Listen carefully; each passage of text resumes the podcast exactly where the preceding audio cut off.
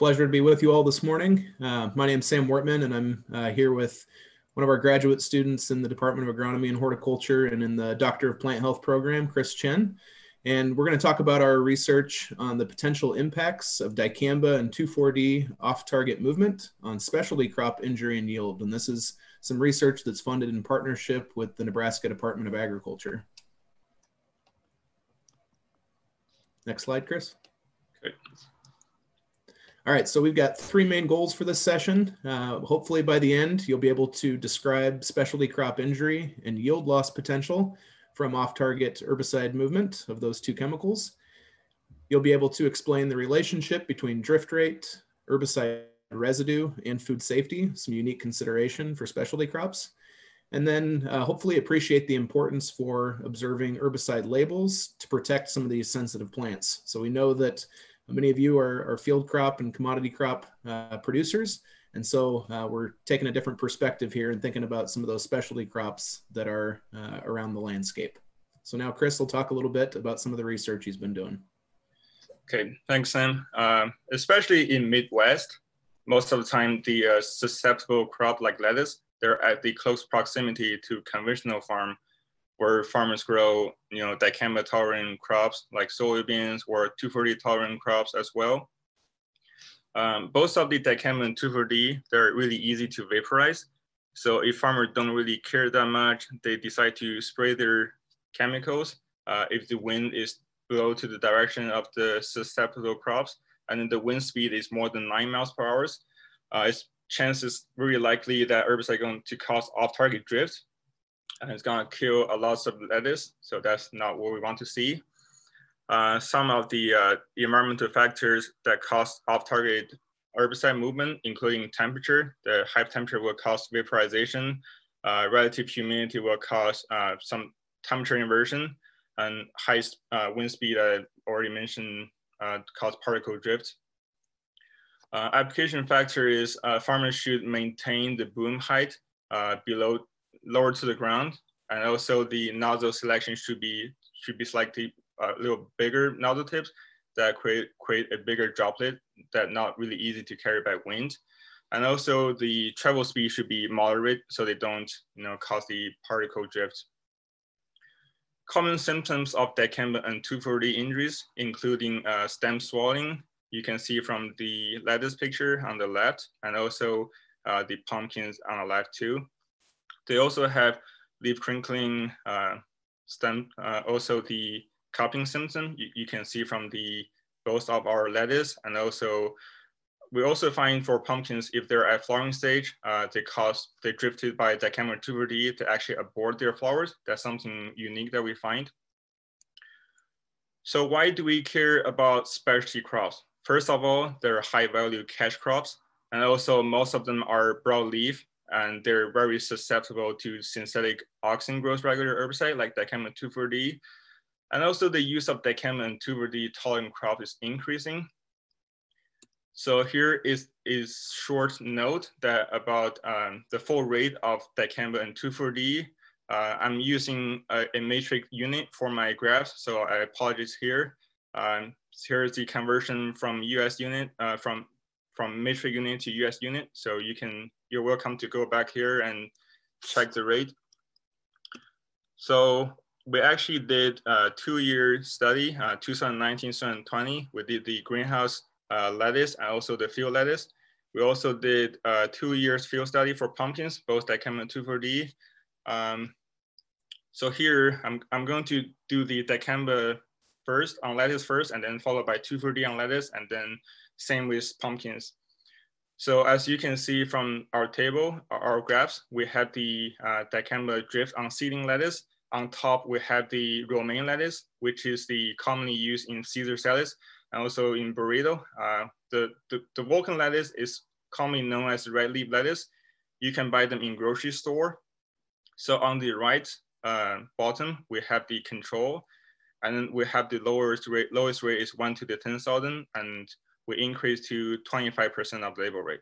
So you can see when the common drift happen on seeding lettuce, for both variety, the cutoff line is around one to the 100 for both lettuce. So moving on to the mature stage, if they have drifts on them, they actually have a little bit higher tolerance. So the cutoff line is in between one tenth and one to the 100. So right in between here for both variety. So for the presentation, for the time purpose, I'm only gonna focus on Vulcan lettuce. You can see from this graph, this is the lettuce injury. We have uh, in log scale for x axis, but you can see the seedling stage is actually more susceptible compared to mature stage. The dotted line is the mature stage. Um, transfer that to the information, we find out if dicamba drift on seedling Vulcan, we find out that 5% of label rate will cause about 50% injury. That translates to about 10% yield loss. If the uh, Vulcan lettuce is at mature stage, about 10% uh, of the label rate will cause 10% yield loss. 25% uh, label rate will cause 35% yield loss. So uh, 2,4-D drift on lettuce, they actually have a really similar uh, symptom. You can see the lip crinkling, you know, those symptoms are really common, uh, similar. We also find the cutoff lines around one to the 100. So, so moving on to the mature stage, for romaine, we find out the cutoff lines in between 110 to 1 to the 100. But for Vulcan, we actually find out 1 to the 100 actually have injury. So the, the cutoff line is right over here. So we find out that Vulcan is actually more susceptible to 2,4-D. So for this information, we find out uh, 2,4-D drift on Vulcan, seedling Vulcan lettuce. We find out that 2% label rate will cause about 50% uh, injury, and that translates to about 10% uh, yield loss. We find out if 2,4-D drift on mature Vulcan lettuce, 8% of label rate will cause 10% visual injury seven days after treatment. The most, the interesting we find is 0.2% of label rate will actually cause 10% yield loss. That means you, that means there's no injury at all you can detect on lettuce, but actually yield loss could still occur. That is very important. So sometimes you see the injury, even there's no injury, yield loss is still happening. We did the dicamba residue test on the romaine lettuce, and what we find out is within the first week when the drift happened, the actually detect dicamba residue are very stable. So we advise farmers to send in samples within the first week when they see the injury. And also the cool thing for this is actually, you know, you, if you send the sample to the lab, you can only get the observed residue in part per billion you know, the actual drift rate is actually, you're not able to know the actual drift rate, but based on this, if you know the observed residue test, and then you can backtrack to the actual drift rate, and you can plug into my model for better yield loss prediction. We also find that even at the lowest rate, one to the 500 drift rate, there are still a little bit herbicide you can detect, about 12 part per billion. So actually EPA has, US EPA has the standard for the dicamba and 2,4-D uh, herbicide residue for food um, consumption. So EPA has for 2,4-D and dicamba, for the uh, fruiting crops, they have about 50 for pumpkins and 40 uh, for sweet corn. Uh, for leafy crop like lettuce and asparagus, they have a little bit higher threshold. It's about 400 part per, per billion for lettuce and 4,000 part per billion for asparagus. So I mentioned before, even 16 days after, you can de still detect about 16 part per billion.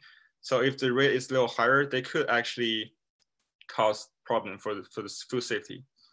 So the take home point for this is even in the absence of significant injury or physical yield loss, off-target herbicide movement can compromise food safety and marketability. Let's move on to dicamba drift on pumpkins. We also find out that vegetative stage, we uh, vegetative stage is before they vine out. So they actually just produce couple leaves. They haven't vine out flower yet. So we spray at vegetative stage. We also find that vegetative stage is more susceptible compared to flowering stage. And we find out that if dicamba drift happen on vegetative pumpkins, 6% of label rate will cause 50% visual injury 14 days after treatment, which is equal to about 50% yield loss. Uh, if they happen on flowering stage, about 20% label rate will cause 50% yield loss. the interesting about dicamba on pumpkins is they actually kill plants on the growing point. So plant can never really recover from this if they happen, the injuries happen on the growing point. So if 2,4-D drift on pumpkins, we find out that if they're at vegetative stage, 5% uh, of label rate will cause 50% injuries 14 days after treatment. That translates to 20% yield loss.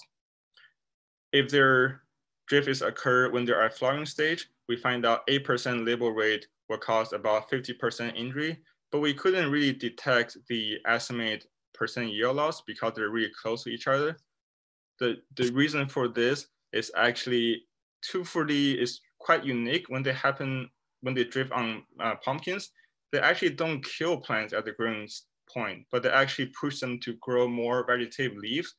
So which means after two months, they most of them, like especially 110s, they can actually recover. So they don't, don't really compromise much about that much about yield. So the take home point for my research is lettuce and pumpkins, they're very susceptible to dicamba and 2,4-D off-target injury. And we know that the growing stage at the time of drift event is critical for estimating yield loss.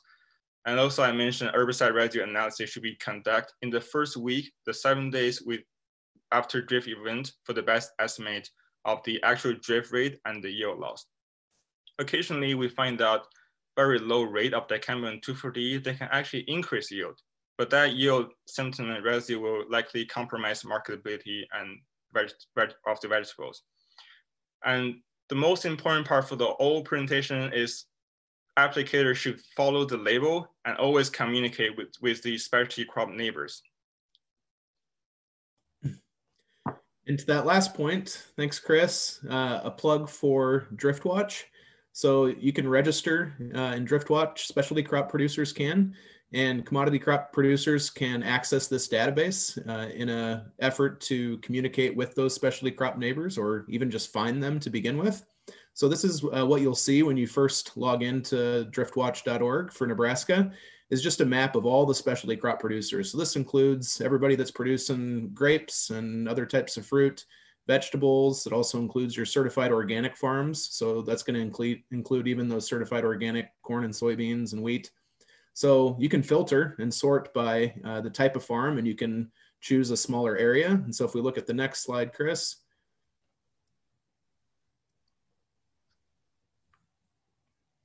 Next slide, Chris. Oh, back one. Yeah, this is it, right? Yeah. Okay, there we go. So uh, if we look at that this slide, we're, we're zoomed in here on kind of uh, around Lincoln, Nebraska, and just to kind of give you an appreciation for just how many specialty crop farms there are across the landscape. We don't always see them; they're not always highly visible, maybe not right off of the roads, uh, but they're out there, and we can see them here. And so uh, this is just a really helpful resource to identify those, see if one of your neighbors is growing any specialty crops. And then the most powerful thing about this tool is on the next slide is that we've got contact information here. So uh, I put contact information up here for Ryan Pekarek. He's he's uh, one of our collaborators near Dwight, Nebraska. He actually grows uh, some commodity crops as well, but uh, they grow a lot of specialty crops uh, in, in vegetables. And so uh, if Ryan's one of your neighbors, you can find his email address here. He's got his address, he's got his phone number. And the, the whole goal of Drift Watch is just to start that conversation to say, hey, we're going to be growing some dicamba tolerant soybeans this year. Can we work together to make sure that uh, that we don't have any uh, drift problems on your specialty crop farm? Because what we want to avoid is any of that significant yield loss and injury that Chris talked about. We don't want to see 50% yield loss in pumpkins or lettuce. Uh, because if that's your livelihood, 50% yield loss uh, is going to be a real problem. And so we want to, the whole goal of Drift Watch is to prevent that conflict, to prevent any litigation or anything like that between neighbors. Uh, so communication is the best way to do that.